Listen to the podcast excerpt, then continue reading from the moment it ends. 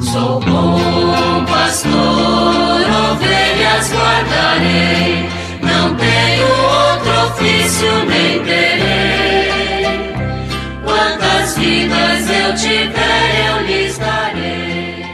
Muito bom dia, meus amados filhos e filhas, ouvintes de nossa querida Rádio Olinda. Nesta sexta-feira, dia 12 de maio, o mês de Nossa Senhora, vamos continuar né, com a nossa reflexão a partir do Catecismo da Igreja Católica. Nós estamos na quarta parte do Catecismo, tratando da oração na vida cristã. E chegamos ao número 2734, que fala sobre a confiança filial. Assim nos diz o Catecismo. A confiança filial é experimentada e se prova na tribulação. A dificuldade principal se refere à oração de súplica, por si e pelos outros na intercessão. Alguns deixam até de orar porque pensam eles, seu pedido não é ouvido. Aqui surgem duas questões. Por que pensamos que nosso pedido não foi ouvido?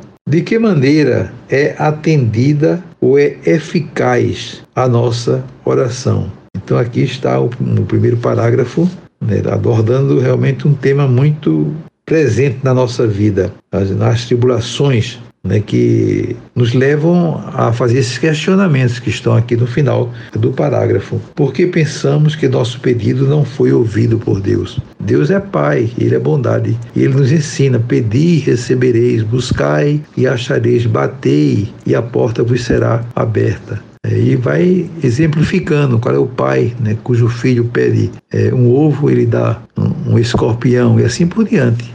Não é?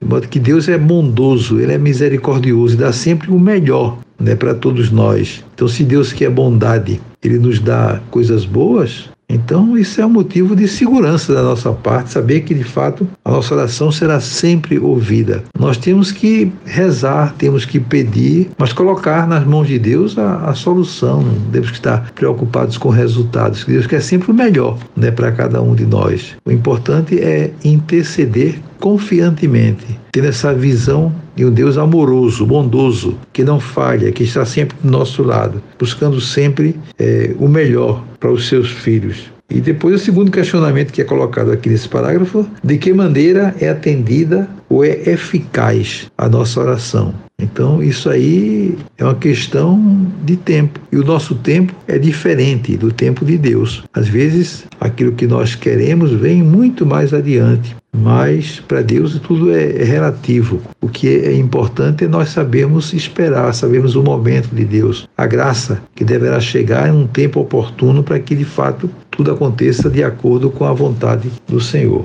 E o catecismo continua: um fato deveria provocar admiração em nós. Quando louvamos a Deus ou lhe damos graças pelos benefícios em geral, pouco nos preocupamos em saber se nossa oração lhe é agradável. Em compensação, temos a pretensão de ver o resultado do nosso pedido. Qual é, pois, a imagem de Deus que nossa oração motiva?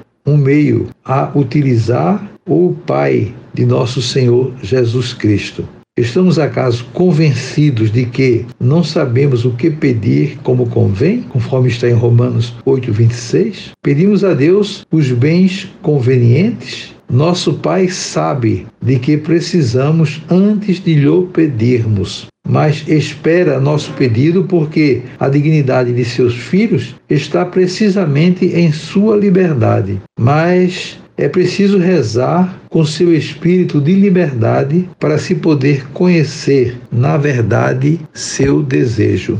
Não possuís porque não pedis. Pedis, mas não recebeis, porque pedis mal, com o fim de gastardes nos vossos prazeres, conforme está em Tiago 4, 2, 3. Se pedimos com um coração dividido, Deus não nos pode ouvir porque deseja nosso bem, nossa vida. Ou julgais que é em vão que a Escritura diz: Ele reclama com ciúme e o Espírito que pôs dentro de nós. Nosso Deus é ciumento de nós, o que é o sinal da verdade do seu amor. Entremos no desejo de seu Espírito e seremos ouvidos.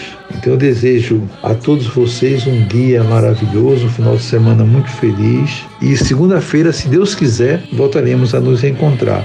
Sobre todos e todas venham as bênçãos do Pai, do Filho e do Espírito Santo.